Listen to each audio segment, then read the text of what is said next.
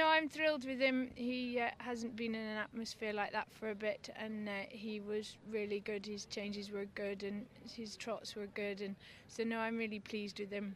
I think one judge was a little bit lower than the other two, but uh, that's the way it is. And uh, but no, I'm very pleased. And people say that's no surprise. I mean, you're renowned for being dressage queen, and you do a lot of affiliated dressage. Does that put more pressure on than more expected from you? Um, I think the only person that puts pressure on me is probably myself.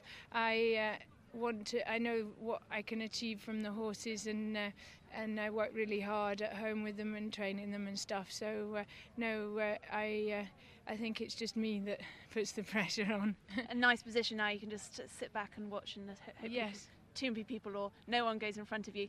And uh, you've had a chance to walk the course. What do you make of it? it looks fantastic. It's beautifully presented, and uh, there's some certainly some tricky fences out there to to keep an eye on. So um, no, it uh, is looking fantastic the park, and looking forward to Sunday. And this rain is good for the ground, helps the going. Yeah, I think uh, I think they knew it was forecast, and uh, it uh, it'll take a bit of rain, but we don't want too much. and any poten- fences particularly which might catch people out or not so good for your horses?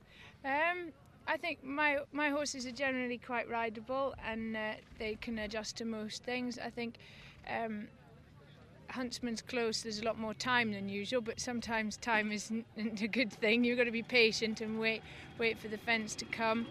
And uh, I think the lake it's a quite forward distance from the wave to the first hedge and. Uh, and then a normal distance out. So if you don't get a good jump in, you're going to be a little bit stuck, or you might end up with an extra one.